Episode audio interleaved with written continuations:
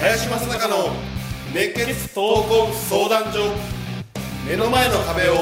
壊すヒント。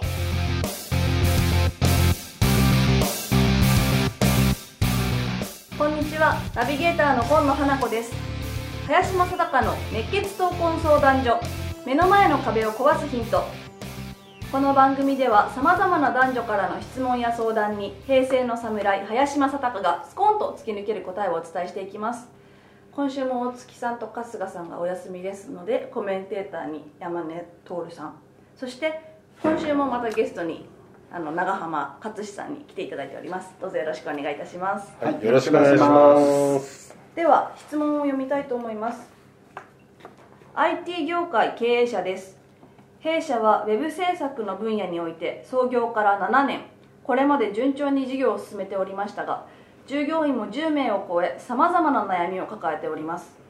つい先日も新たに立ち上げた新規プロジェクト、スマートフォンのゲーム開発を進めましたが、外部からのご指摘もあり、社内がうまくいっていないなと感じることがしばしば。いざ社内に目をやってみると、私がぐいぐい引っ張って無理やりやらされている感覚で作業になってしまっている社員が多い気もします。いっそのこと、プロジェクトの企画からミーティングで意見を出し合い、それぞれの役割と担当を考える機会を与えてもうまく進みません。社員のモチベーションを上げるため、修正を持たせるために大切なことを教えてください、という質問です。なるほどこれなんかよくあるあるですよね。そうですよね。なんか中小企業あるあるというか、なんかそういった気はしますけど、今日もじゃあ長浜さんから、はい、社長へ、はい、なんて言って差し上げたらいいんでしょうか。自主性を持ちたいのに、私がぐいぐい引っ張って無理やりやらせている、うん、ここに気づいた方がいいんじゃないのかなと思います気づいた方がいいとは、要は、別の話をするんであれば、先だっても、いや実はうちの取締役が4人いるんだけどと、全部その言われたことはやるんだけど実践がないんだよねと、どうしたらいいと思う、これでもう30年やってきたんだけど。その社長に、自主性がないんですねと。で、自主性を育てないのは社長ですよっておっしゃったらめちゃめちゃ怒られたんですけど結局その自分が全て考えて、自分が指示をしてそれをやらせてきた、自主性なんか育つわけがないって話だと思うんですけど、ね、ですからぐいぐい引っ張って無理やりやらせている、だけど自主性を持たせたい、ここがものすごく矛盾があるんじゃないかなっていうふうに思います。なるほど。僕も中小の現場で経営コンサルをしているので、この話は本当によくある話だなと。で、見解としても長浜さんとすごく近い見解を持っていて、僕も言う方なので、実践がないとか考えを持たないんだっていうか、それ社長の下ですからねと仕方がないですよねっていうので、もう今までそれを作ってきたのは自分であるということを、まず社長がしっかりと認識をした上で、なんかまずそこからかなと思ったりするんですけど、はい、林さんはどうですか、これを聞いて。全くじゃあ違う視点から話をするとね、はいはいはい、じゃあ、通常経営コンサルでもちろんね、いろんなアドバイスをする側なんだけども、そうは言っても僕自身も十数名の、会社をやってる経営者としての視点で見るとね、一番これが難しい。で、当然ね、会社を立ち上げて経営をやってる人間っていうのは、自分で一人でやる能力もある、でもその一人でやることに限界を感じて、あるいは、もしくはその面白くなくてね、一人でやることがね、そういった中でこうやって立ち上げていくんだけども、実際には、自分と同じまず視点で物を見る基準を自分にしちゃうんだよね、まずね。これがまず大きな間違いということと、あとはね、経営者の仕事は我慢をすることであるということに対してのコミットがないんだよね、このコミットした瞬間に、いろんなことが変わっていくと思う。でもちろんすぐにできるもんじゃないです。だからすぐに結果を出そうなんていう発想した瞬間にこの問題は一生解決しないんです。だから何年我慢ができるかなっていうふうにまず考えていくんですね。で、僕は自分の中でね、同じ経営者の立場として言うと9年は我慢しようと思ってるんです。ぐらい長い時間軸に見てる。そのぐらい人は育たないんです、簡単には。ただし絶対に諦めないっていうことと、あとはね、その人それぞれにそれぞれの期待をかけてあげること、期待をしてあげること、僕はそこに尽きるかなと思っていて、まあそれが我慢がね本当にするってことがどういった難しいことなのかっていうのは経営をやってればやってるとよく分かるんです。自分でやったら一瞬で終わることをとてつもなく長い時間をかけてやるからね。でもこれも分かる。でもそれも我慢をすることなんです。だから本当にその社員の成長を真剣に考えるんであれば、そこを払拭しない限りはずっと同じことをやってるし、ずっと同じことをやってる社長がいっぱいいるんです、これもね、まあ、現場で見てきた、僕自身の経験値と自分がやってる体験値を踏まえて言うとね、そこに尽きるかなと、要はね、期待を持って本気で接していくと人間って必ず変わるんです、どんな人間でも必ず変わるんです、ただそのスパンがね、変わる速度がまるで人によって違うんです、だからそこに対して自分の基準で物事を測らないということね。10年かかる人間もいるかもしれないし、1ヶ月でいく人間いるかもしれないし、一言言ったら変わる人間もいるかもしれないし、それぐらい違うってこと。それはでも少なくとも優秀性ではないんです。長い時間軸をかけた方が醸成されて本当の意味でね、根っこを生やすかもしれないし、早ければいいってもんじゃないし、まあ、そういうことも含めてね、それぞれ社員の特性はあるから、そんなことも見極めた中でもっともっと学ぶことをね、僕はぜひおすすめ、同じ経営者としてします。あともう一つの観点でいくと、なんかよく、大体10人ぐらい超えてきたりとか15人ぐらいの時、組織を作んなければいけないっていう脅迫概念もあるような気がしていて、そうなると結局じゃあ自分が、引っ張るだけじゃなくて、他の人も自分と同じように引っ張れるようにならなきゃいけないとかっていうふうになってくると思うんですけど、僕逆にこれが超ドベンチャーだった場合は100人ぐらいの規模まで一気に社長が引っ張り続けるとかっていうのも一つの方法論としてはありなんじゃないかなと思ったりするんですけど、その辺はどうですか？まあ、一般的には300人までは社長一人の、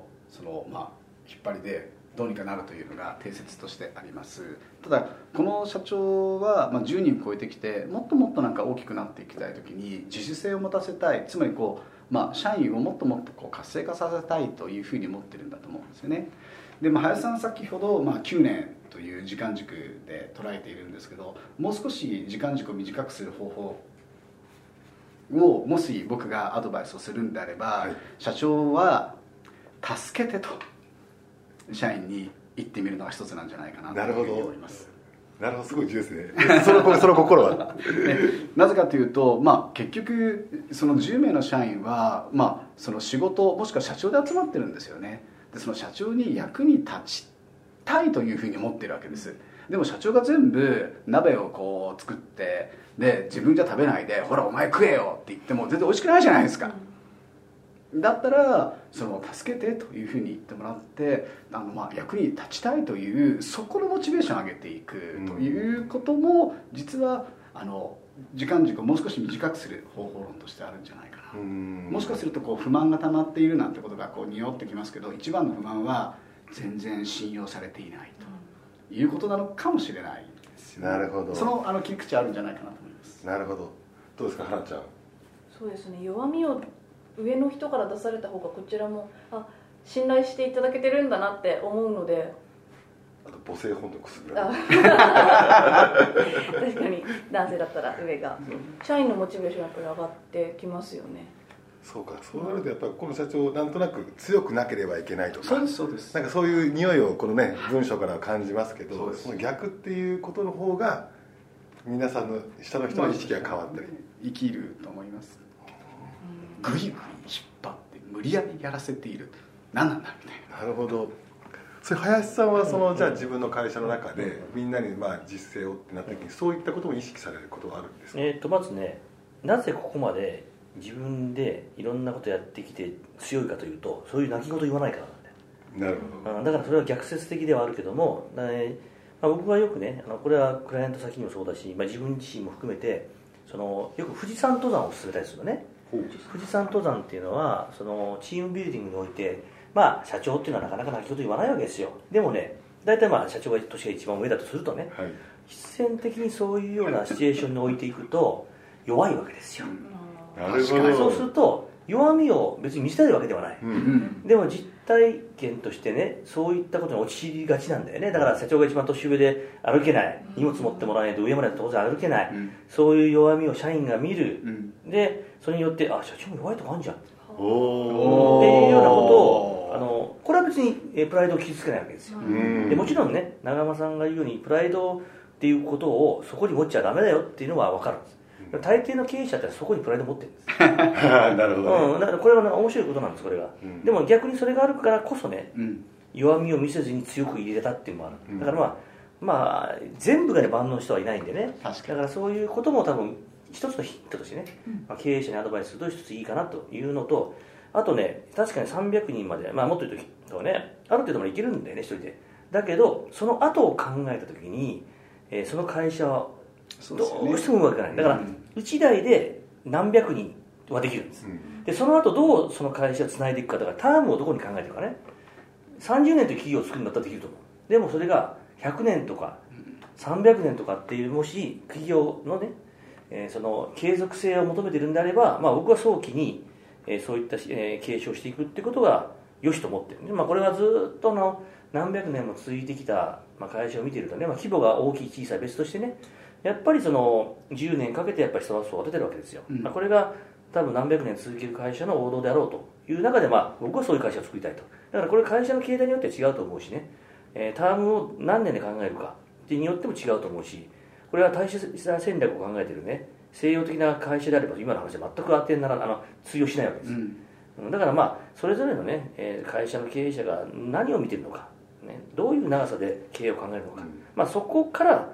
いろんなね、ことをアドバイスした方が多分非常にまとえたものになるんじゃないかなと思います。はい、林さん、山根さん、長濱さん、今日はありがとうございました。はい、ありがとうございます。この番組ではリスナーの方々からいただくご質問を募集しています。自分の人生や日本、社会のことなど、林正孝に聞きたいことをどしどしご応募ください。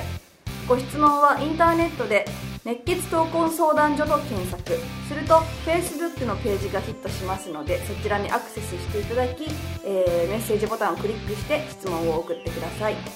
ポッドキャストの他にも YouTube でも聞けるようになりました。そちらも併せてチェックしてみてください。